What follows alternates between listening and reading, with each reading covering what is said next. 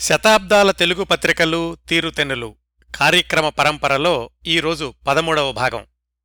గత పన్నెండు భాగాల్లో పద్దెనిమిది వందల ముప్పై నుంచి పంతొమ్మిది వందల డెబ్భై ఐదు వరకు అంటే ఆ నూట నలభై ఐదు సంవత్సరాల్లో వచ్చిన అనేక తెలుగు పత్రికల గురించిన ఆసక్తికరమైన సమాచారాన్ని తెలుసుకున్నాం. గత భాగం అంటే పన్నెండవ భాగంలో తెలుగువారి సంస్కృతిలో జీవన విధానంలో విడదీయరాని భాగమైన ప్రతిష్టాత్మక దినపత్రిక గత కొన్ని దశాబ్దాలుగా అత్యధిక సర్క్యులేషన్ రికార్డుని నిలబెట్టుకుంటూ కొనసాగుతున్న ఈనాడు విశేషాలు తెలుసుకోవడం ప్రారంభించాం. రామోజీరావు గారి నేపథ్యం విశాఖపట్నంలో ఈనాడు ప్రారంభమైన పరిస్థితులు తొలి రోజుల విశేషాలు మాట్లాడుకున్నాం. దీనికి కొనసాగింపుగా ఈరోజు ఈనాడు దినపత్రిక గురించిన మరికొన్ని విశేషాలు తెలుసుకుందాం. ఈ విశేషాలను కొన్ని అధ్యాయాలుగా విభజించుకుందాం. ఎలాగంటే విశాఖపట్నంలో పత్రిక మొదలయ్యాక పంతొమ్మిది వందల డెబ్బై నాలుగు నుంచి ఇప్పటి వరకు ఈనాడు విస్తరించిన విధానం ఈనాడు విజయానికి కారణమైన కొన్ని కీలకాంశాల పరిశీలన మొదటి రెండు దశాబ్దాల్లో జరిగిన కొన్ని ముఖ్య ఘట్టాలను ఈనాడు పాఠకులకు ఎలా అందించింది అలాగే ఈనాడు సంపాదకీయాలు. ఈ అధ్యాయాలను ఈరోజు పూర్తి చేయడానికి ప్రయత్నిద్దాం. ముందుగా ఈనాడు విస్తరించిన విశేషాలు. పంతొమ్మిది వందల డెబ్భై నాలుగు ఆగస్టు పదిన విశాఖపట్నంలో మొదటి ప్రతిని ప్రచురించాక రోజురోజుకి తనదైన కొత్తదారుల్ని ఏర్పరచుకుంటూ ఎదిగింది ఈనాడు. బాలారిష్టాలు మొదట్లోనే కార్మికుల సమ్మె ఇలాంటివి ఎలాగూ తప్పలేదు. సమస్యలను అవకాశాలుగా మలుచుకునే నేర్పు రామోజీరావు గారి ప్రతి వ్యాపార వ్యూహంలోనూ ఒక అంశంగా ఉంటూ వచ్చింది. ఈనాడుకి కూడా అదే బలం అయ్యింది. ప్రారంభానికి ముందే ఈనాడు విశాఖపట్నానికి మాత్రమే పరిమితం అయిపోదు మిగతా నగరాలకు కూడా విస్తరిస్తుంది అని చైర్మన్ గారు సిబ్బందికి చెప్పారు. ఆయన మొదట్లో అనుకున్నది ఏంటంటే విశాఖపట్నంలో అనుభవంతో వ్యాపార విభాగాలన్నీ స్థిరపడ్డాక తిరుపతిలో తరువాత ఎడిషన్ ప్రారంభిద్దామని. దాని తర్వాత హైదరాబాదు ఆ తర్వాత చివరగా విజయవాడ వెళదామనుకున్నారు. ఎందుకంటే అప్పటికే విజయవాడ నుంచి ఐదు దినపత్రికలు. ఆంధ్రపత్రిక ఆంధ్రప్రభ ఆంధ్రజ్యోతి విశాలాంధ్ర ప్రజాశక్తి వస్తున్నాయి కాబట్టి అక్కడ చివర్లో ప్రారంభించాలని రామోజీరావు గారి మొదటి వ్యూహం. అయితే విశాఖపట్నంలో నెల నెలకి పెరిగిన సర్క్యులేషన్ గమనించాక ఎక్కడైనా ఇదే వ్యాపార వ్యూహాన్ని రెప్లికేట్ చేయగలము అన్న ధైర్యం వచ్చింది. అందుకని రెండో ఎడిషన్ హైదరాబాద్లోనే మొదలు పెడదామనుకున్నారు అప్పటికీ హైదరాబాదు నుంచి ప్రచురితమవుతున్న ఒకే ఒక తెలుగు దినపత్రిక ఆంధ్రభూమి. మిగతావన్నీ విజయవాడ నుంచి వస్తుండేయి. అలాంటి నేపథ్యంలో విశాఖపట్నంలో ప్రారంభమైన పదహారు నెలలకే అంటే పంతొమ్మిది వందల డెబ్బై ఐదు డిసెంబర్ పదిహేడున హైదరాబాద్ ఎడిషన్ మొదలైంది. విశాఖపట్నంలో చేసినట్లుగా సాదాసీదాగా కాకుండా హైదరాబాద్ ఎడిషన్ ప్రారంభోత్సవం చాలా భారీ ఎత్తున చేశారు. ముఖ్యమంత్రి జలగం వెంగళరావు గారు చీఫ్ జస్టిస్ ఆవుల సాంబశివరావు గారులతో పాటుగా ఎన్టీఆర్ ఏఎన్ఆర్లు ఇద్దరూ కూడా ఆ ప్రారంభోత్సవంలో ప్రత్యేక ఆకర్షణగా నిలిచారు. ఆ మొట్టమొదటి రోజు హైదరాబాదు పత్రిక విడుదలైనప్పుడు అప్పటి సంపాదకీయం ఎలా ఉందో చూద్దాం. ఫలించిన సుందర స్వప్నం అని హెడ్డింగ్ పెట్టారు సంపాదకీయానికి. దాంట్లో చెప్పారు ఈనాడు త్వరలోనే విజయవాడ తిరుపతి కేంద్రాల నుంచి కూడా ప్రారంభం కానున్న ప్రజావాణి కవివాక్కు నిజమవుతుంది. ఈనాడు ఒక్కనాట కాదు గుండెను గుడి చేసుకున్న తెలుగువాడు ఎక్కడ ఉంటే అక్కడికి వెళ్ళి పలకరిస్తుంది. ఈనాడు ఆశీర్వదించండి ఆదరించండి అని డిసెంబర్ పదిహేడు పంతొమ్మిది వందల డెబ్భై ఐదున వచ్చిన మొట్టమొదటి ప్రతిలో ఈ సంపాదకీయాన్ని వ్రాశారు. విశాఖపట్నంలో అక్కడున్న మొట్టమొదటి సంవత్సరంలోనే మూడు రెట్లు సర్క్యులేషన్ పెంచుకుని అంటే సుమారుగా పదమూడు వేల కాపీల స్థాయికి చేరింది ఈనాడు హైదరాబాద్ ఎడిషన్ తోటి అమాంతం మరో నాలుగు రెట్లు అంటే నలభై ఎనిమిది వేల స్థాయికి చేరుకుంది. హైదరాబాదులో ఆఫీసు అనేసరికి వార్తా సేకరణ యంత్రాంగాన్ని పటిష్టం చేసుకోవడానికి చక్కటి అవకాశం దొరికింది. ఈ విజయ ప్రస్థానంతో రెట్టించిన ఆత్మవిశ్వాసంతో మూడవ ఎడిషనే తిరుపతి బదులుగా విజయవాడకు తీసుకెళ్ళారు. పంతొమ్మిది వందల డెబ్బై ఎనిమిది మే ఒకటి అంటే కార్మిక దినోత్సవం రోజున విజయవాడ ఎడిషన్ ప్రారంభించారు. అప్పటి గవర్నర్ శారదా ముఖర్జీ గారి చేతుల మీదుగా ప్రారంభోత్సవం జరిగింది. విజయవాడ ఎడిషన్తో రెండు రికార్డులు సృష్టించింది ఈనాడు. మొదటి రికార్డు సర్క్యులేషన్ లక్ష దాటి లార్జెస్ట్ సర్క్యులేషన్ డైలీ అనే స్థానాన్ని పొందింది. అప్పటి వరకు ఆంధ్రప్రభ అత్యధిక సర్క్యులేషన్తో మొదటి స్థానంలో ఉండేది. అంటే ప్రారంభమైన నాలుగు సంవత్సరాల్లోనే ఈనాడు దశాబ్దాలుగా ఉన్న ఇతర దినపత్రికల సర్క్యులేషన్ అన్నింటినీ కూడా అవలీలగా అధిగమించేసిందన్నమాట. ఇలాంటి రికార్డు సృష్టించడంతో సరిపెట్టుకోవడం కాదు అలాంటి రికార్డుల్ని నిలబెట్టుకోవడమే అసలైన విజయ రహస్యం అని ఈనాడు ఎప్పుడూ నమ్ముతూ ఉండేది. అందుకే డెబ్బై ఎనిమిదిలో వచ్చిన లార్జెస్ట్ సర్క్యులేటెడ్ డైలీ అన్న స్థానాన్ని ఇప్పటి వరకు ఎదురు లేకుండా నిలబెట్టుకుంటూ వస్తోంది ఈనాడు. విజయవాడ ఎడిషన్తో ఈనాడు సృష్టించిన రెండో రికార్డేమిటంటే అప్పటిదాకా ఏ దినపత్రిక కూడా మూడు కేంద్రాల నుంచి ప్రచురణ జరగలేదు. ఆ రికార్డు కూడా ఈనాడుకే సొంతమైంది. అలాగే విజయవాడ మొట్టమొదటి రోజు సంపాదకీయం ఏం రాశారో చూద్దాం. ఈనాడు నూతనాధ్యాయం అని శీర్షిక ఇచ్చారు. దాని కింద రాశారు. విశాఖలో ఉద్భవించి హైదరాబాదులో పరిణితినందుకున్న ఈనాడు తెలుగు ప్రజల సాంస్కృతిక రాజధాని అయిన విజయవాడలో అడుగిడుతోంది. ఈ సందర్భంలో అన్ని వర్గాల ప్రజల నుంచి ఈనాడుకు లభిస్తున్న ఆదరాభిమానాలకు మేము వినమ్రులమై అభినందనలర్పిస్తున్నాము. ఈనాటి నుంచి మీ అభిమాన పత్రిక అయిన ఈనాడు ఆంధ్రప్రదేశ్లో అన్నింటికంటే అత్యధిక సర్క్యులేషన్ గల పత్రికగా అవతరించిందని తెలియచేసేందుకు మేము ఎంతో సంతోషిస్తున్నాము అని రాశారు. అలాగే కృషితో నాస్తి దుర్భిక్షం అన్నట్లు మా కృషిని ప్రజలు గుర్తించడం వల్లనే దేశ భాషా పత్రికా చరిత్రలో ఈనాడు ఒక నూతన అధ్యాయాన్ని జోడించింది. విజయవాడ నుంచి ఈ వెలువడుతున్న ఈనాడు యాభై వేల కాపీలను తొలినాడే మించిపోయింది. ఇదేదో యాదృచ్ఛిక సంఘటన కాదు. ఇంతవరకు ఈనాడు సాగిస్తున్న నిర్విరామ కృషికి ప్రజల నుంచి ఆదరణగానే ఈ పరిణామాన్ని మేము భావిస్తున్నాము అని ఇంకా చాలా రాశారనుకోండి. ఆ మొట్టమొదటి రోజు వచ్చినటువంటి ఈనాడులోని సంపాదకీయంలో. ఇలా ఒక కేంద్రం తర్వాత ఇంకో కేంద్రం అన్నట్లుగా జైత్ర యాత్ర దశాబ్దాల పాటు కొనసాగిస్తూ ఎదిగింది ఈనాడు. ప్రతి కొత్త కేంద్రం కూడా ఏదో ఒక కీలకమైన కారణంతో ప్రారంభించిందే. నాలుగో ఎడిషన్ పంతొమ్మిది వందల ఎనభై రెండు జూన్ ఇరవైన తిరుపతిలో ప్రారంభించారు. దానికి కూడా ఒక రికార్డుంది అంతవరకు చిన్నా చితకా వార్తాపత్రికలు తప్ప చెప్పుకోదగ్గ దినపత్రికలేవీ రాయలసీమలోని ఏ కేంద్రంలో కూడా ప్రచురణ కాలేదు. ఆ విధంగా చూస్తే రాయలసీమలో మొట్టమొదటిసారిగా ప్రచురణ ప్రారంభించిన పాపులర్ దినపత్రిక కూడా ఈనాడే అయింది. తిరుపతి ఎడిషన్ ప్రచారం కోసమని నూతన్ ప్రసాదు రమాప్రభగారులతో బుర్రకథ ఫిలిం చిత్రీకరించి రాయలసీమలోని సినిమా థియేటర్ అన్నింటిలోనూ అలాగే ప్రత్యేకంగా వ్యాన్లు పెట్టి ఊరూరా కూడా ప్రదర్శించారు. ఒక దినపత్రిక ప్రచారం కోసం అలా ఫిలిం చిత్రీకరించడం అనేది ఈనాడు మాత్రమే చేసింది ఆ రోజుల్లో. ఈనాడు తిరుపతిలో ప్రారంభమైనప్పుడు రాసినటువంటి సంపాదకీయం ఇది. దానికి హెడ్డింగు ఈనాడు మీ సేవలో. దానిలో ఏం చెప్పారంటే ఈనాడు నేడు పత్రికా ప్రపంచంలో అపూర్వమైన అభ్యుదయం సాధించిందంటే అందుకు తెలుగు ప్రజల ఉత్తమ అభివృద్ధిని గురించి పేర్కొనవలసి ఉంది. మంచి పత్రికలకు తెలుగునాట ఆదరణ తక్కువ అన్నది కేవలం అపవాదు మాత్రమే అని తమ అభిరుచులకు ఆకాంక్షలకు అద్దం పట్టే పత్రికలను ఆదరించడంలో తెలుగువాళ్ళు ఎవరికీ తీసిపోరు అని ఈనాడుకు లభించిన జనాదరణ నిరూపించింది. ఇలా వ్రాస్తూ వచ్చి చిట్ట చివరిలో చెప్పారు. తరతరాలుగా కరువు కాటకాలకు గురవుతున్న రాయలసీమ పునరుజ్జీవనానికి జరిగే ఉద్యమంలో తన వంతు బాధ్యతను నిర్వహిస్తుంది. అందుకు ఆ కృషిని చక్కగా సమర్థంగా నెరవేర్చేందుకే తిరుపతి నుంచి వెలువడుతోంది. రాయలసీమ ప్రజలు కూడా నిండు హృదయంతో ఈనాడుకు స్వాగతం పలుకుతారని సహాయ సహకారాలు అందించి ఆదరిస్తారని ఆశిస్తున్నాము. అభినందనలతో రామోజీరావు చీఫ్ ఎడిటర్. ఇలా ఏదైనా ప్రత్యేకమైనటువంటి సందర్భాలున్నప్పుడు రామోజీరావు గారి సంతకంతో కలిపి ఈ సంపాదకీయాలు విడుదలవుతూ ఉండేవి.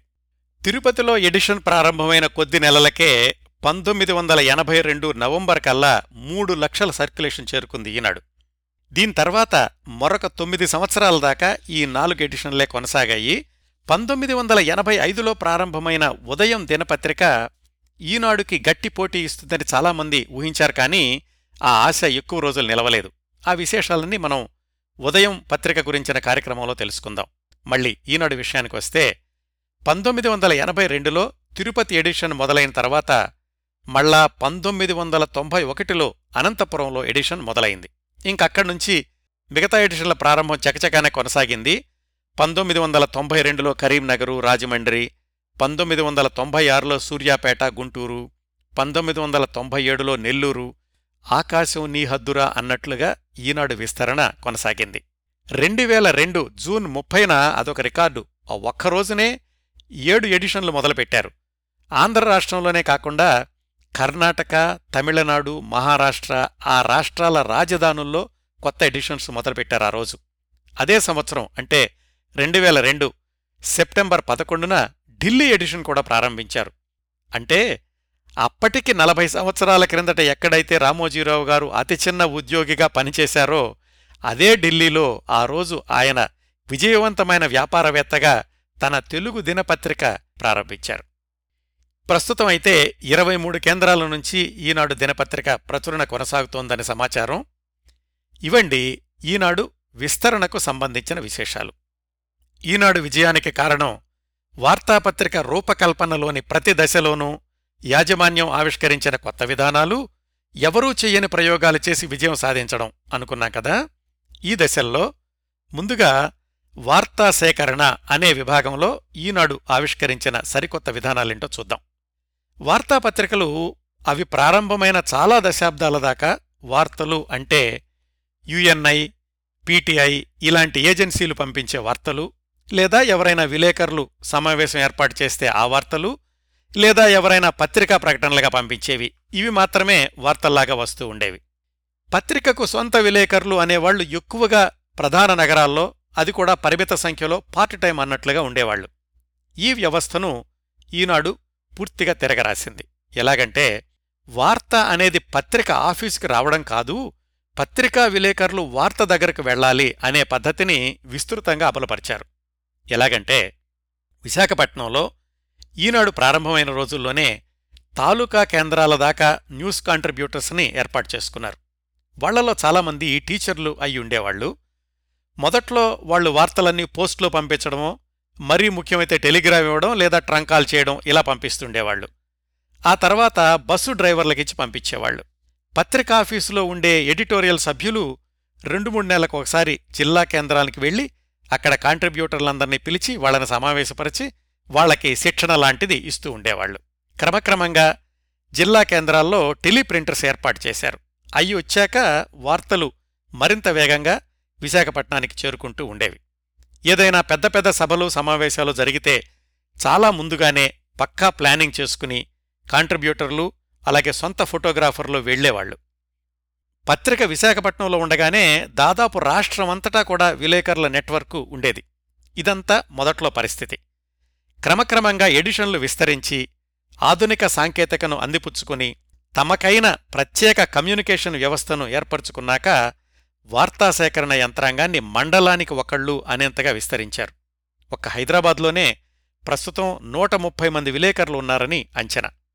చీమ చుట్టుక్కుమన్న మరుక్షణం ఈనాడు డెస్క్కి తెలియాల్సిందే. అంత అప్రమత్తంగా పనిచేస్తుంది ఈనాడు వార్తా సేకరణ వ్యవస్థ అంత సమర్థవంతంగా కూడా పనిచేస్తుంది. వార్తా సేకరణ అలా అభివృద్ధి చెందితే ఇక పత్రికలకు ఆయువు పట్టు వార్తకు సాధికారత చేకూర్చేవి ఫోటోలు. ఈ విభాగంలో కూడా మొదట్నుంచి ఈనాడుది కొత్త పంధానే. ఎట్లాగంటే అప్పట్లో ఫోటోలు ప్రింట్ చేయడం అంటే బ్లాక్ మేకింగ్ అనే పద్ధతి ఉండేది. అది చాలా ఖర్చుతో కూడుకున్న వ్యవహారం. అందుకే బ్లాక్ మేకింగ్ చేయడానికి ప్రత్యేకంగా వేరే సంస్థలుండేవి అందుకని సాధారణంగా ఏ పత్రిక అయినా కానీ తరచూ ప్రచురించే ప్రముఖ రాజకీయ నాయకుల ఫోటోలు ఇలాంటివి బ్లాక్ చేయించుకుని భద్రపరచుకునేవాళ్ళు ఆ నాయకుడి గురించి ఎప్పుడు ఏ వార్త వచ్చినా అదే ఫోటో అంటే అదే బ్లాక్ ఉపయోగించి వేస్తుండేవాళ్ళు ఉదాహరణకి ఇందిరాగాంధీ గురించిన వార్త అనుకోండి. ఆంధ్రప్రభ అయితే ఒకే రకం ఫోటో ఉండేది. ఆంధ్రపత్రిక అయితే ఇంకో రకం ఫోటో ఉండేది. ఆ ఫోటో చూసి అది ఏ పత్రికో చెప్పగలిగేవాళ్ళు ఈనాడు ఈ పద్ధతికి భిన్నంగా మొట్టమొదట్నుంచే సొంతంగా బ్లాక్ మేకింగ్ యూనిట్ని ఏర్పరచుకుని ఎప్పుడూ ఒకే ఫోటో వాడడం అన్న పద్ధతికి స్వస్తి చెప్పింది. ఇప్పుడంటే సెల్ ఫోన్లు కంప్యూటర్లు ఆఫ్సెట్టు ఆధునిక సాంకేతికతతో ఇలాంటివన్నీ చాలా తేలికైనవి గాని అప్పట్లో ప్రతిదీ సాహసమే అన్నట్లుగా ఉండేది. ఈనాడు విశాఖపట్నంలో ప్రారంభమైనప్పుడు మొట్టమొదటి ఫోటోగ్రాఫర్గా పనిచేసిన ఆయన పేరు పల్లా రాజారావు గారు. ఆయన్నే ఈనాడు వాసు అని కూడా అంటుండేవాళ్ళు ఆయన ప్రత్యక్షంగా ఈనాడు కోసమని విశాఖలోనూ చుట్టుపక్కల ప్రాంతాలకు వెళ్ళి ప్రత్యేక సందర్భాల్లో కూడా ఫోటోలు తీస్తూ ఉండేవాళ్ళు ఇవండి. ఇవన్నీ వార్తా సేకరణ విభాగంలో ఈనాడు ఆవిష్కరించిన కొత్త విధానాలు. ఇంకా తరువాతి అధ్యాయం అంటే పత్రిక డిస్ట్రిబ్యూషన్ వ్యవస్థ ఎలా తీర్చిదిద్దారు? దీనివల్ల ఈనాడు ప్రజలకు ఎంతలాగా చేరువయ్యింది? ఈ అంశాలు చూద్దాం. ఈనాడు ప్రారంభమైన మొట్టమొదటి రోజు నుంచే రామోజీరావు గారు పెట్టిన నియమం ఏమిటంటే తెల్లవారక ముందే ఈనాడు చందాదారుల ముంగిట్లో ఉండాలి. తెల్లవారాక ఈనాడు పేపర్ బాయ్ రోడ్డు మీద కనిపించకూడదు అని. ఆయన ఒక నియమం పెట్టుకున్నారంటే దాన్ని తూచా తప్పకుండా దశాబ్దాల పాటు అమలు చేయగలిగే పటిష్టమైన ప్రణాళిక కూడా ఉంటుంది. ఆ రోజు పెట్టుకున్న నిబంధన ఇప్పటికూడా అలాగే కొనసాగుతూ ఉండడం గమనార్హం. ఒక్కొక్క పేపర్ బాయ్ ఎన్ని ఇళ్ళకు వెయ్యాలో దాన్ని బట్టి తెల్లవారుజామున మూడు మూడున్నరకే బయలుదేరి ఐదు గంటల్లోగా తమ పని ముగించుకునేవాళ్ళు తెల్లవారక ముందే పేపర్ అందుకుని కాఫీ తాగుతూ ఈనాడు చదవడం అనేది ఆనాటి విశాఖ పౌరులకు ఒక సరికొత్త అనుభూతి. హైదరాబాద్ ఎడిషన్ ప్రారంభమైనప్పుడు విడుదలకు కొన్ని నెలల ముందే సిటీ అంతా సర్వే చేసుకున్నారు. సర్క్యులేషన్ విభాగం వాళ్ళు సర్క్యులేషన్ డిపార్ట్మెంట్ రామ్మోహన్ రావు గారు సిటీ మ్యాప్ దగ్గర పెట్టుకుని ఒక్కొక్క రోజు ఒక్కొక్క ప్రాంతానికి వెళ్ళి కాలినడకన వీధులన్నీ తిరుగుతూ ఏ రోడ్డు ఎక్కడ మొదలై ఎక్కడ ముగుస్తుంది ఎన్ని వీధులకు ఒక డిస్ట్రిబ్యూషన్ బాయ్ ఉండాలి ఇలాంటివన్నీ కూడా పకడ్బందీగా వ్యూహరచన చేసుకున్నారు. అలా చేసిన సర్వే సహకారంతో ఇళ్ళ నంబర్లతో సహా రూట్ మ్యాప్ తయారు చేసుకుని దాని ప్రకారం పేపర్ బాయ్స్కి ముందుగానే శిక్షణ ఇచ్చారు. ఇంత సంసిద్ధత తర్వాత హైదరాబాదులో ఈనాడు ప్రారంభమైన దగ్గర్నుంచే చైర్మన్ గారు పెట్టిన నిబంధన ప్రకారం తెల్లవారక ముందే అందరికీ ఈనాడు అందుతూ ఉండేది.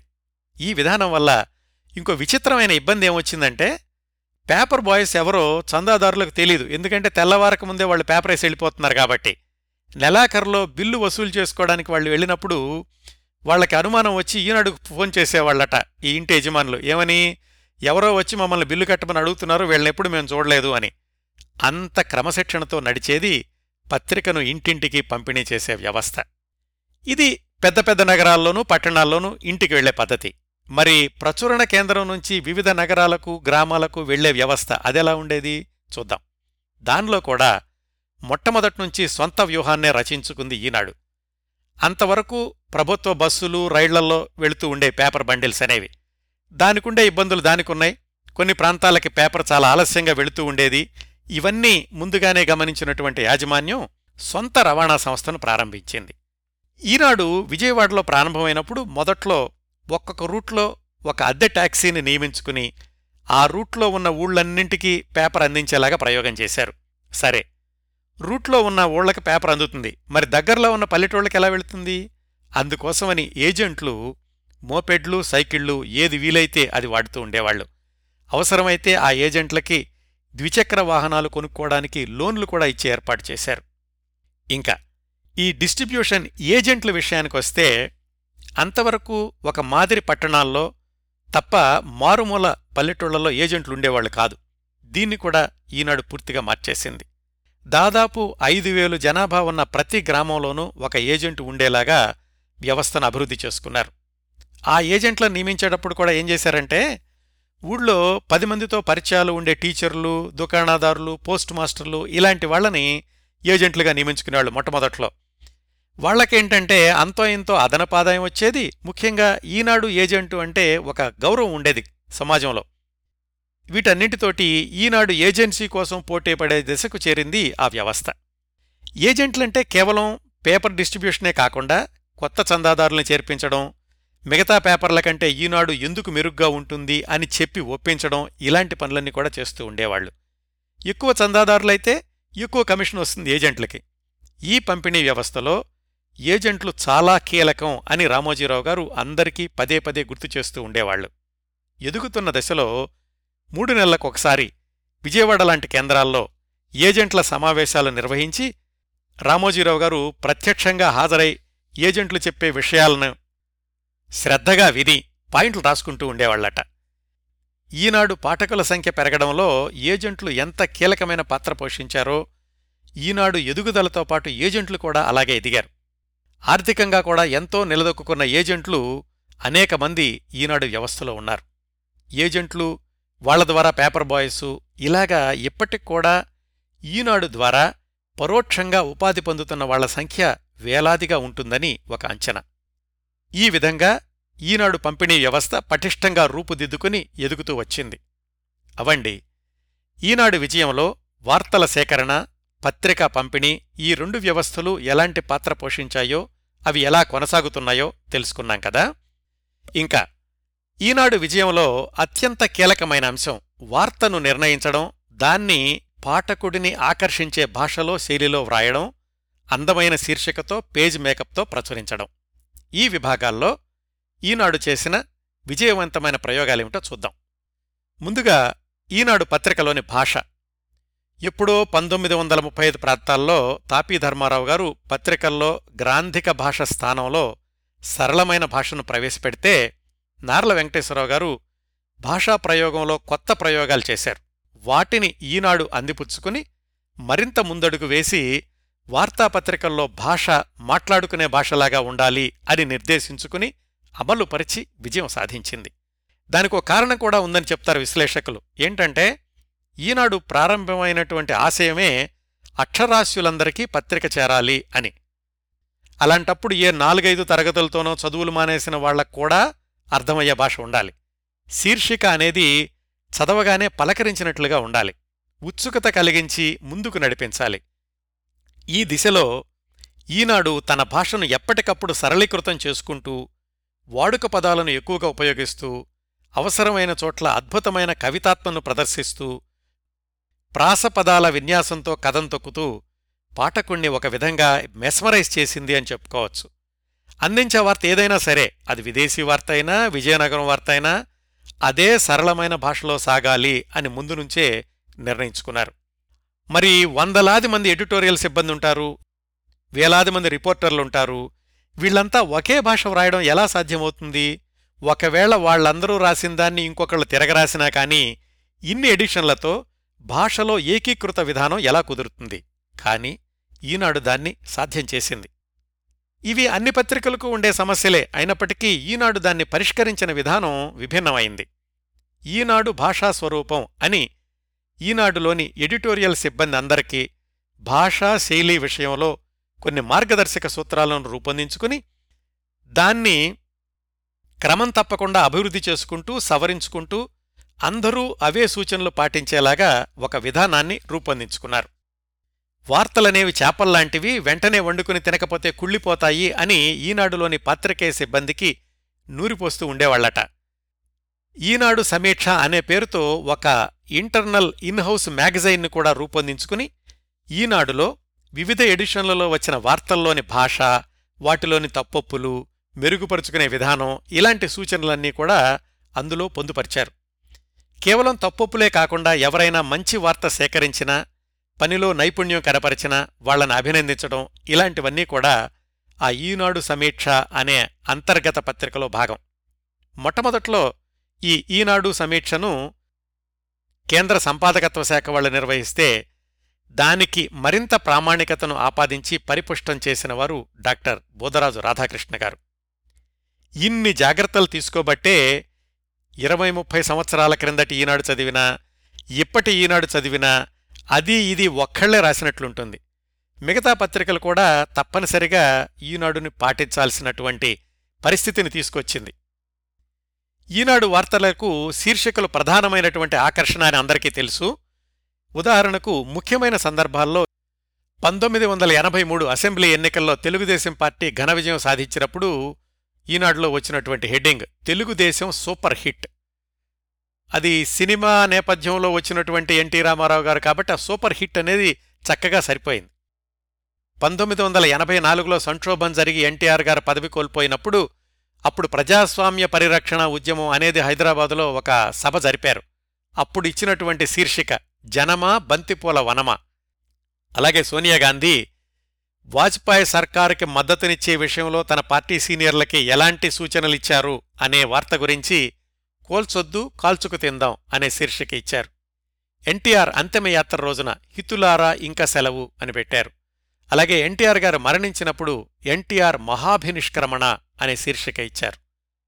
ఎన్టీఆర్ మంత్రివర్గం విస్తరించినప్పుడు పాతవారికి పాతర కొత్త ముఖాల జాతర ఇలా ప్రాసపదాలను కూడా ఎక్కువగా వాడుతూ ఉండేవాళ్ళు ఇంకోసారి మామూళ్ళు ఇవ్వకుంటే నూరేళ్ళు నిండినట్లే దూరమయ్యారు జనం దగ్గరవ్వాలి మనం కడలి పొంగింది కదిలి ఆదుకోండి ములాయంకు కాన్షి రామ్ రామ్ వీర సైనిక వందనం నీ వెనకే మేమందరం ఇలాంటి ఆకర్షణీయమైనటువంటి శీర్షికలు చూడగానే పేపర్ ఎప్పుడు కొందామా అనిపిస్తూ ఉండేది పాఠకులకి.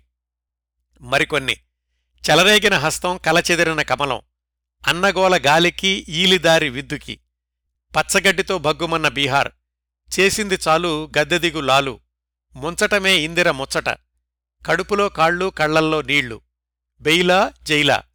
గ్రామీణ భారతికి వరాల హారతి. ఇలా ఉంటూ ఉండేవి ఈనాడులోని వార్తల శీర్షికలు. అందుకే ఈనాడు పేపర్ ఎక్కడైనా గాని షాపుల్లో కనపడగానే ఈ వార్త హెడ్డింగ్ చదవగానే ఎప్పుడు కొని చదువుదామా అనిపిస్తూ ఉండేది. ఇవి భాషా శైలికి సంబంధించినటువంటి విశేషాలు. ఇంకా పేజ్ మేకప్ విషయానికి వస్తే మొదట్నుంచి కూడా తనదైన ప్రత్యేకతను నిలుపుకుంటూ వస్తోంది ఈనాడు. ఇప్పుడంటే కంప్యూటర్స్ వాడకం వచ్చాక పేజ్ మేకప్లో చాలా సౌకర్యాలు వచ్చాయి. సులువైపోయింది కానీ ఇవేవీ లేకముందు చేత్తో కంపోజింగ్ చేసే రోజుల్లో పేజీకి ఎనిమిది కాలమ్స్ ఉండేవి దాదాపుగా అన్ని పత్రికల్లో కూడా. మొదటి పేజీలో ఎలా ఉండేదంటే ఈ ఎనిమిది కాలమ్స్ నిండుగా ఉండేలాగా పైన హెడ్డింగ్ ఉండేది అంటే అది ప్రధానమైన వార్త అని ఒక భావం ఉండేది పాఠకుల్లో. అందుకే ఎప్పుడైనా ఎనిమిది కాలమ్స్ మెయిన్ హెడ్డింగ్ లేకపోతే ఆ రోజు అంత ప్రధానమైన వార్తలేమీ లేవు కదా అని విడిగా పేపర్ కొనుక్కునేవాళ్ళు కొనేవాళ్ళు కాదట. ఈనాడు మొదట్నుంచి కూడా ఎయిట్ కాలమ్స్ హెడ్డింగ్స్ కాకుండా త్రీ కాలమ్స్ కానీ ఫోర్ కాలమ్స్ కానీ ఫైవ్ కాలమ్స్ కానీ హెడ్డింగ్స్ పెడుతూ ఉండేది. ఆ విధానానికి అలవాటు పడడం వల్ల మరీ ముఖ్యమైనటువంటి వార్తలు లేకపోయినా పేపర్ రూపు ఒకేలాగా ఉండేది కాబట్టి విడి అమ్మకాల మీద అంత ప్రభావం ఉండేది కాదట. అంటే పేపర్ హెడ్డింగ్ పెట్టడంలో కూడా పాఠకుణ్ణి ఆకర్షించడం వెనకాల ఇంత తర్కం ఉంటుందన్నమాట. ఇప్పుడు కూడా ఈనాడు మొదటి పేజీ మేకప్ని మిగతా న్యూస్ పేపర్ల మేకప్తో పోలిస్తే ఆ వ్యత్యాసం తేలిగ్గా తెలిసిపోతుంది. లోపల సబ్జెక్ట్ స్పెసిఫిక్ పేజీల్లో కూడా ఆర్టిస్టిక్ పేజ్ మేకప్ ఈనాడుకి ప్రత్యేక ఆకర్షణగా అప్పట్నుంచి ఇప్పటి వరకు నిలుస్తోంది కొనసాగుతోంది. పంతొమ్మిది వందల ఎనభై సంవత్సరాల్లోనే సొంత ఫాంట్లను తయారు చేయించుకుంది ఈనాడు ఈనాడు పేపర్లో ఏ చిన్న ముక్కను విడిగా చూసినా కానీ ఇది ఈనాడు అని తేలిగ్గా చెప్పేయొచ్చు. అది పాఠకుల ఆలోచన విధానం మీద ఈనాడు చేసిన సొంత సంతకం. పేజ్ మేకప్కి అలాగే భాషా శైలికి శీర్షికల కొత్తదనానికి ఉత్సుకత కలిగించే లీడ్ మ్యాటర్కి ఉదాహరణలుగా తొలి దశాబ్దాల్లోని కొన్ని ఈనాడు మొదటి పేజీలను చూద్దాం. ఇది పంతొమ్మిది వందల డెబ్బై ఏడు ఎన్నికల్లో కాంగ్రెస్ ఓటమి పాలైనప్పుడు మార్చి ఇరవై మూడు పంతొమ్మిది వందల డెబ్బై ఏడు ఈనాడు మొట్టమొదటి పేజీ. ఇందిర మంత్రివర్గం రాజీనామా. ఇందులో చూస్తే గనక ఎయిట్ కాలమ్స్ హెడ్డింగ్ లేదు అది. సెవెన్ కాలమ్స్ హెడ్డింగే ఉంది. దాని కింద లీడ్ మ్యాటర్ ఎలా ఉందో చూడండి. భారత స్వాతంత్ర్య సమరానికి సారథ్యం వహించి స్వాతంత్ర్యానంతరం మూడు దశాబ్దాలుగా దేశంలో ఏకఛత్రాధిపత్యం వహించి నిన్నటి వరకు రాజ్యాధికారం చలాయించిన జాతీయ కాంగ్రెస్ పాలన అంతమైంది. చరిత్రాత్మకమైన ఆరవ లోక్సభ ఎన్నికలలో ఘోర పరాజయం అనంతరం ప్రధాని ఇందిరాగాంధీ ఆమె మంత్రివర్గము మంగళవారం ఉదయం రాజీనామా చేశారు. కేంద్రంలో కాంగ్రెస్ పతనంతో దేశ రాజకీయ చరిత్రలో తొలిసారిగా కాంగ్రెసేతర పక్షం జనతా ఐక్య సంఘటన అధికారం స్వీకరించడానికి మార్గం సుగమమయ్యింది. రేపో మాపో జనతా ప్రభుత్వం ఏర్పడబోతోంది. ఇందిరాగాంధీ వెనక్కి తిరిగి వెళ్ళిపోడుతున్నట్లుగా ఫోటో వేశారు. అలాగే జయప్రకాష్ నారాయణ్ చనిపోయినప్పుడు అక్టోబర్ తొమ్మిది పంతొమ్మిది వందల డెబ్బై తొమ్మిదిన ఆ మహానాయకుడికి గౌరవ సూచకంగా ఈనాడు బ్యానర్ను కూడా కిందకు దించి లోక్ నాయక్ మనకిక లేరు అన్న హెడ్డింగ్ను పైన పెట్టారు. ఆ లీడ్ బ్యాటర్ చూడండి. భారత ప్రజల స్వేచ్ఛా స్వాతంత్ర్యాలు నియంతృత్వ విశృంఖల శక్తులకు బలైపోతున్న తరుణంలో తన సంపూర్ణ విప్లవ శంఖారావంతో దేశానికి పునర్జన్మ ప్రసాదించిన మహామహుడు లోక్ నాయక్ జయప్రకాష్ నారాయణ్ సోమవారం వేకవజామున ఐదు గంటల నలభై ఐదు నిమిషాలకు అస్తమించారు. ఆయన మహామనీషి. భారతీయులకు రెండవసారి స్వాతంత్రాన్ని సాధించిన విప్లవమూర్తి. పదవులను హోదాలను ఎన్నడూ ఆశించని మహోన్నతుడు. అణువణువున ప్రజాశ్రేయస్సును జీర్ణించుకున్న పూర్ణపురుషుడు ఇలా రాశారు. అట్లాగే మళ్ళా మరుసటి సంవత్సరమే ఇందిరాగాంధీ అధికారంలోకి వచ్చింది. జనతా ప్రభుత్వం కూలిపోయి. ఆ సందర్భంలో విజయానంద డోలికలో ఇందిరా అని ఇందిరాగాంధీ ఉయ్యాల ఊగుతున్నట్లుగా ఫోటో వేశారు పైన. కిందనేమో ప్రియదర్శినికి ఆంధ్రుల ప్రేమమాల అని హెడ్డింగ్ ఇచ్చారు. ఇంకా అప్పటికీ ఇప్పటికీ ఈనాడు అనగానే అందరూ చెప్పుకునేది తెలుగుదేశం గెలిచినప్పుడు ఇచ్చినటువంటి శీర్షిక తెలుగుదేశం సూపర్ హిట్. ఆ సూపర్ హిట్ అన్న అక్షరాలు చూడండి. అప్పట్లో ఈ పేజ్ మేకప్కి అను ఫాంట్స్ ఇలాంటివేమీ లేవు. చేత్తోనే కంపోజింగ్ చేసి చేత్తోనే మేకప్ చేసేవాళ్ళు. అలాంటప్పుడు ఈ సూపర్ హిట్ అన్నటువంటి ఆ విచిత్రమైన అక్షరాలు ఎలా వచ్చాయంటే అవి నిజానికి అక్షరాలు కాదు ఇది ఆర్ట్ అనమాట ఈనాడు చీఫ్ ఆర్టిస్ట్ రవికిషోర్ గారు ఆ సూపర్ హిట్ అనే అక్షరాలని ఆయన ఊహించి రాస్తే దాన్ని ఫోటో తీసి బ్లాక్ చేసి ఆ తెలుగుదేశం పక్కన పెట్టారన్నమాట. దీనిలో లీడ్ మ్యాటర్ చూడండి. తెలుగు జాతి సింహంలా గర్జించింది. అభిమానధనులైన తెలుగు తల్లి ముద్దుబిడ్డలు వీరభద్రుల్లా విజృంభించారు. తెలుగువాడి ఓటు దాడితో ఇందిరమ్మ కంచుకోట ముక్కలు ముక్కలయింది తెలుగువాళ్ళ ఆత్మగౌరవానికి వెలగట్టగలము అనుకున్న ఢిల్లీ మహారాజుల ఎత్తులు చిత్తయినాయి. ఎన్ని డబ్బు సంచులు ఎన్ని సారాశీసాలు అడ్డం వేసినా ఉప్పొంగిన తెలుగు చైతన్యపు వెలువను అడ్డుకోలేకపోయారు. అమ్మగారి పాదదాసులు ఢిల్లీ దర్బారు భృత్యానుభృత్యులు ఆ వెల్లువలో గడ్డిపరకల్లా కొట్టుకుపోయారు. నిన్నటిదాకా రాచటీవి ఒలిగించిన ప్రగల్భాలు పలిగిన అమాత్య శేఖరులు నేడు ఆచూకీ లేకుండా పోయారు. విప్పిన ప్రతి బ్యాలెట్ పెట్టి నుంచి ఇందిరా భజన మందిర శిథిలాలే బయటపడ్డాయి. డ్రామా ట్రూప్ అని సినిమా మేళమని ఇందిరా కాంగ్రెస్ మహామహులు ఎద్దేవా చేసిన తెలుగుదేశమే విజయసారథి అయ్యింది. ఇంత పవర్ఫుల్గా ఉండేది లీడ్ మ్యాటర్ కూడా. అందుకే పాఠకుడికి ఆ శీర్షిక చూసి పేపర్ చదవాలనిపించి ఆ లీడ్ మ్యాటర్ చదువుతూ ఉండగానే ఒక విధమైన ఉత్సాహం ఉత్సుకత రేకెత్తిస్తూ తరువాతి వార్త వైపు పరుగులు తీస్తూ ఉండేది ఈనాడు ప్రవేశపెట్టిన ఆ మొదటి పేజీ మేకప్ విధానం. మరొక సందర్భం. శ్రీశ్రీ గారు చనిపోయినప్పుడు మొట్టమొదటి పేజీ హెడ్డింగ్ ఇలా ఉంది. భూకంపం శ్రీశ్రీ సీలు వేసిన రైలు పెట్టెలో డైనమైట్ శ్రీశ్రీ శ్రీశ్రీ e ఈ ఈజీక్వల్ టు ఎంసీ స్క్వేర్ నిప్పులు చిమ్ముకుంటూ నింగికెగిరిపోయిన శ్రీశ్రీ. లీడ్ మ్యాటర్ ఇలా ఉంది. తెలుగు సాహితీ ఆకాశం నుంచి ఒక మహోజ్వల తార రాలిపోయింది. ప్రచండంగా వీచిన ఒక కవితా ప్రభంజనం చటుక్కున ఆగిపోయింది. ఆ మహాకవి ఇక మనకు లేడు అన్న భయానకమైన నిజాన్ని గుండె పగిలిన ఆంధ్రదేశం నమ్మలేకపోయింది అవాక్కయ్యింది శ్రీశ్రీ శ్రీశ్రీ శ్రీశ్రీ అని దశాబ్దాల తరబడి ప్రేమతో ఆవేశంతో ఉత్తేజంతో ఎలుగెత్తి చాటిన సాహిత్యాభిమానుల గొంతులు దిగులుతో పూడుకుపోయాయి. తెలుగునాట ఎర్రజెండాలు తలలు వంచుకుని నిశ్శబ్దంగా రోధించాయి. అమూల్యమైన అనితర సాధ్యమైన మహాకవిత్వాన్ని అందించిన మహానుభావుడు శ్రీశ్రీ మనకు పుట్టెడు కన్నీళ్ళను కూడా మిగిల్చి వెళ్ళిపోయారు వెళ్ళిపోయారు. కవిత ఓ కవిత ఏ వెలుగులకి ప్రస్థానం?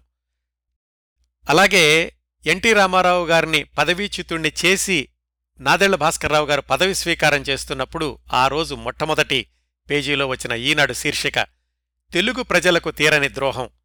ఆ రోజు జరిగినటువంటి వార్తంతా రాస్తూ ఎడమవైపున రామోజీరావు గారు ప్రత్యేకంగా సంతకం చేసి ఒక ఎడిటోరియల్ లాంటిది రాశారు. కాంగీచెరలో తెలుగుదేశం అని. మొదట్నుంచి కూడా తెలుగుదేశం అధికారంలోకి రావడానికి ఈనాడు ఎంత కీలకమైన పాత్ర పోషించిందో అప్పట్లో వచ్చిన ఈనాడు సంచికలన్నీ చదివిన వాళ్ళకి విచితమే అందుకే ఎన్టీ రామారావు గారు పదవీచ్యుతునైనప్పుడు కూడా దానిని నిరసిస్తూ రామోజీరావు గారు మొట్టమొదటి పేజీలో ఒక సందేశం వ్రాయడం ప్రత్యేకంగా నిలిచింది అప్పటి ఈనాడుకి. మళ్ళీ ఒక నెల రోజుల తర్వాత ఎన్టీ రామారావు గారు తిరిగి అధికారంలోకి వచ్చాక ప్రజాభీష్టానికి పట్టాభిషేకం అనే శీర్షికే కాకుండా మళ్ళా ఎడమవైపున రామోజీరావు గారు ప్రత్యేక సందేశం తెలుగు ప్రజలకు జేజేలు అని వ్రాశారు. ఇందిరాగాంధీ గారు చనిపోయినప్పుడు మొట్టమొదటి పేజీ ఇది. ప్రధాని ఇందిర దారుణ హత్య. ఆమెకు గౌరవ సూచకంగా ఈనాడు లోగోని కూడా పూర్తిగా కిందకి దించేసి ఇందిరాగాంధీ ఫోటోనే పైన పెట్టారు. ఇది పంతొమ్మిది వందల తొంభై ఒకటిలో గల్ఫ్ యుద్ధం ప్రారంభమైనప్పుడు లక్షన్నర మంది ఇరాకీలు చనిపోయినప్పుడు ఆ వార్తని కవర్ చేస్తూ ఈనాడు ఇచ్చినటువంటి శీర్షిక లక్షన్నర మంది ఇరాకీల మృతి భగ్గుమన్న గల్ఫ్. ఆ భగ్గుమన్న గల్ఫ్ అన్న అక్షరాల్లో కూడా ఆ రక్తము మంటలు మండుతున్నట్లుగా దాన్ని తీర్చిదిద్దారు. కింద బాగ్దాద్ వీధుల్లో సద్దాం సంచారం అని ఒక న్యూస్ కూడా ఇచ్చారు. అట్లాగే ఆ గల్ఫ్ యుద్ధంలో సంకీర్ణ సేన విజృంభించినటువంటి సందర్భంలో ఫిబ్రవరి ఇరవై ఐదు పంతొమ్మిది వందల తొంభై ఒకటిన సంకీర్ణ సేన వీర విజృంభణ మళ్ళీ ఈ అక్షరాల యొక్క డిజైనింగ్ కూడా యుద్ధరంగంలో సంకీర్ణ సేన కథం తొక్కుతున్నట్లుగా కనిపిస్తూ ఉంటుంది. రాజీవ్ గాంధీ చనిపోయినప్పుడు ఇది. రాజీవ్ గాంధీ దారుణ హత్య. అప్పటికి కలర్ ప్రింటింగ్ వచ్చేసింది. అందుకని మొట్టమొదటి పేజీలోనూ ముఖ్యమైన సందర్భాలు వచ్చినప్పుడు రంగుల ఫోటోలు ముద్రిస్తూ ఉండేవాళ్ళు లాతూర్ భూకంపం వచ్చినప్పుడు ఇది మొట్టమొదటి పేజీ. మహారాష్ట్రలో భూకంపం మృతులు ఇరవై ఐదు వేలు. భూకంపం అన్న శీర్షిక కూడా నిజంగా భూకంపాన్ని సూచించేలాగా అక్షరాల్ని తీర్చిదిద్దారు. ఇంకా పంతొమ్మిది వందల తొంభై ఐదులో తెలుగుదేశం పార్టీ చీలినప్పుడు తెలుగుదేశం రెండు ముక్కలు చీలిక వర్గం నేత చంద్రబాబు పార్టీ రద్దు ప్రభుత్వం రద్దు ఎన్టీఆర్ మనోగతం బాణీ మార్చిన మేడం ఇలాంటి హెడ్డింగ్లన్నీ ఉన్నాయి మొట్టమొదటి పేజీలో. ఎన్టీ రామారావు గారు మరణించినప్పుడు ఇది మరొక అద్భుతమైనటువంటి శీర్షిక. అందరూ ఎదురుచూశారు ఈనాడు హెడ్డింగ్ ఏముంటుందా అని. మహానేత కన్నుమూత అని రామారావు గారి యొక్క భౌతిక దేహం చిత్రాన్ని రంగుల్లో ప్రచురించారు మొట్టమొదటి పేజీలో.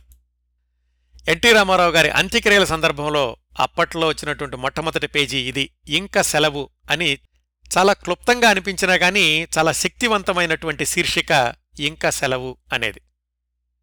ఇవండి ఈనాడు ఆ సంవత్సరాల్లో కొన్ని ముఖ్యమైనటువంటి సంఘటనలకు ప్రతిస్పందించిన విధానం మొట్టమొదటి పేజీని మేకప్ చేసిన విధానం శీర్షికలను ప్రతిభావంతంగా శక్తివంతంగా తీర్చిదిద్దినటువంటి విధానం. ఇంకా సంపాదకీయాల విషయానికొస్తే క్రిందటి సంవత్సరం దాకా చీఫ్ ఎడిటర్గా రామోజీరావు గారి పేరు కొనసాగుతూ ఉండేది. అయినప్పటికీ సంపాదక వర్గ నాయకుడిగా వివిధ దశల్లో అనేక మంది అనుభవజ్ఞులైన నిష్ణాతులైన పాత్రికేయులు పనిచేశారు. అదందరికీ తెలిసిన విషయమే. వాళ్ళల్లో కొంతమంది ప్రారంభపు ఎడిటర్ ఏబికే ప్రసాద్ గారు ఆ తరువాతి సంవత్సరాల్లో రాంభట్ల కృష్ణమూర్తి గారు బోధరాజు రాధాకృష్ణ గారు పొత్తూరి వెంకటేశ్వరరావు గారు గజ్జెల మల్లారెడ్డి గారు వి హనుమంతరావు గారు టి కృష్ణ గారు ఇలాంటి వాళ్ళందరూ ఈనాడు సంపాదకీయాల్ని అలాగే సంపాదకీయ పేజీల్లోని ప్రత్యేకమైనటువంటి వ్యాసాల్ని వ్రాసి తమ ప్రతిభను నిరూపించుకుంటూ వచ్చారు. ప్రస్తుతం అయితే ఈనాడు సంపాదకులుగా ఎం నాగేశ్వరరావు గారు డిఎన్ ప్రసాద్ గారు కొనసాగుతున్నారు. ఈనాడు సంపాదకీయాలు ఈ రోజు కూడా తమదైన ప్రమాణాన్ని నిలబెట్టుకోవడానికి ముఖ్య కారణం తొలి దశాబ్దాల్లో రామోజీరావు గారు ఈ విభాగానికి వేసిన గట్టి పునాది.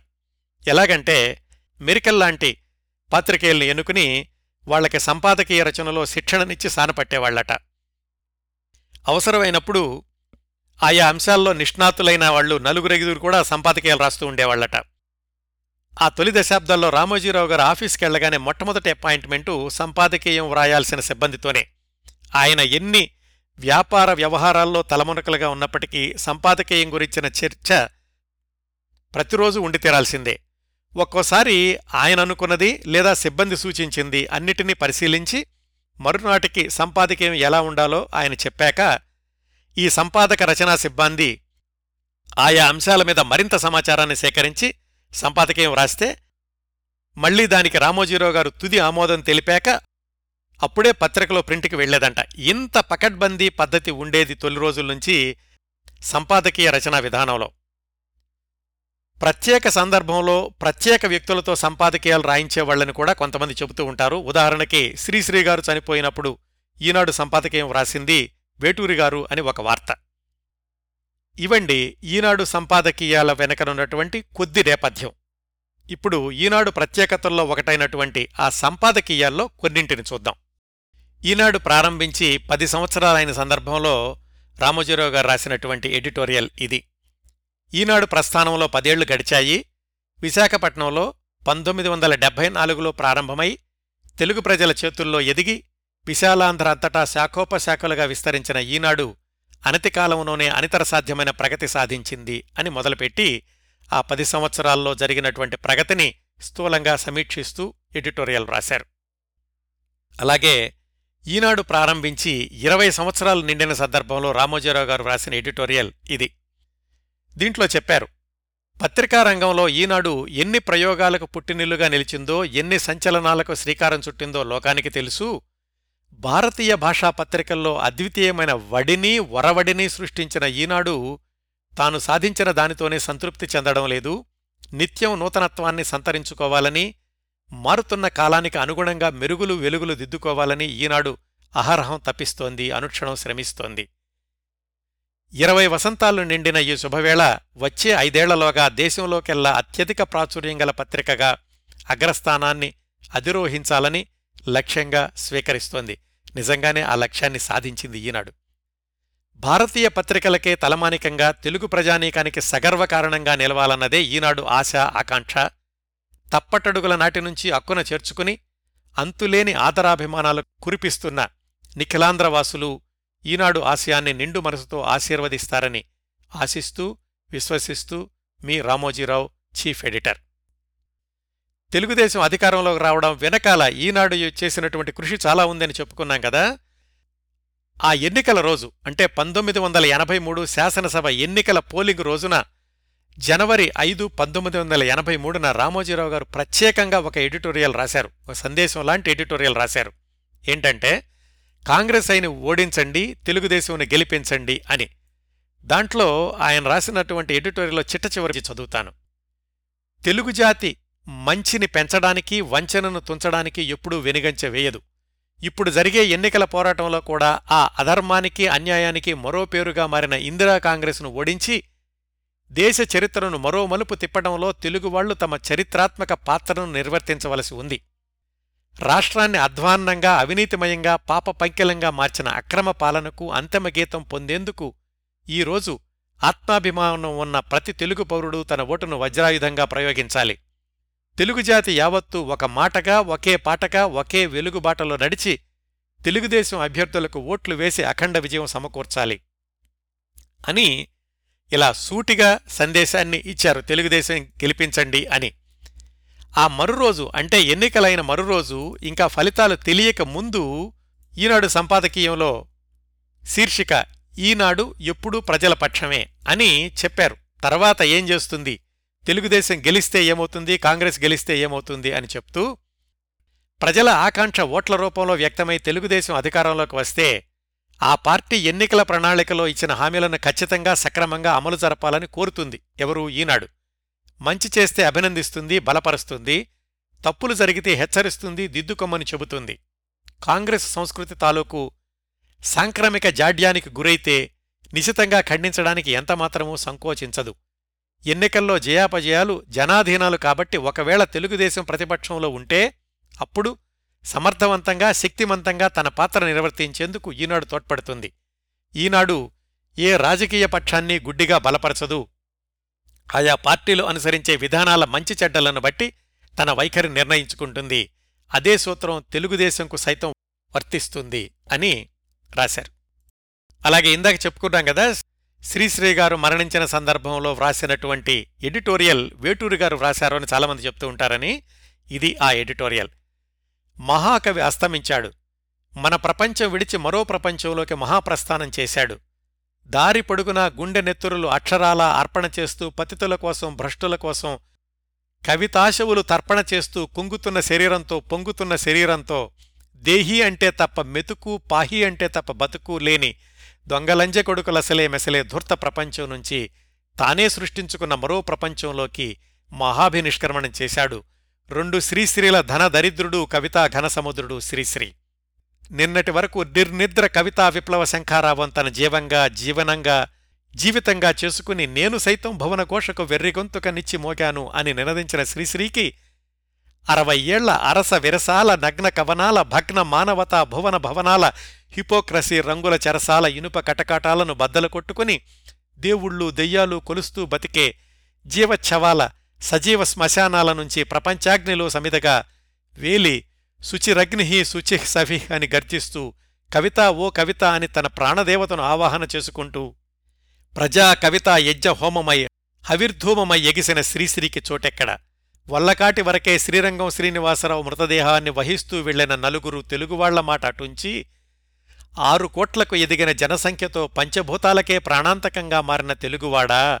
నీకోసం నీకోసం నీ ద్వారా సర్వమానవాళి కోసం అక్షరాన్ని పదాన్ని శబ్దాన్ని అర్థాన్ని తనని తన సర్వస్వాన్ని ధారవోసిన శ్రీశ్రీకి ఖరీదైన కవిత్వాన్ని నీదాకా తెచ్చి నీకే అంకితం చేసిన శ్రీశ్రీకి నీవు చూపించే చోటెక్కడా? అది వల్లకాడే అయితే ఇంక నిన్ను ఉద్ధరించడం ఎవరి వల్ల కాదు. ఈ భాషా శైలి పదాల యొక్క కూర్పు ఆ వేగం వరవడి ఉరవడి చూస్తే ఖచ్చితంగా ఇది వేటూరి గారు వ్రాసిందే అనిపిస్తూ ఉంటుంది. ఇవండి ఈనాడులోని కొన్ని ఎడిటోరియల్స్ మాత్రమే చూపించాను. ఎందుకంటే నలభై ఆరు సంవత్సరాల ఈనాడు చరిత్రలో చాలా చాలా మంచి ఎడిటోరియల్స్ వచ్చి ఉంటాయి. నాకు దొరికిన వాటిలో కొన్నింటిని మాత్రం మీకు చూపించగలిగాను. ఇదండి ఇంతవరకు ఈనాడు విస్తరణ వార్తా సేకరణ పత్రికల పంపిణీ వార్తలను అలంకరించే విధానం భాషా స్వరూపం కొన్ని సంఘటనలను ఈనాడు అందించిన విధానం సంపాదకీయాల ప్రత్యేకత ఇవన్నీ మాట్లాడుకున్నాం కదా?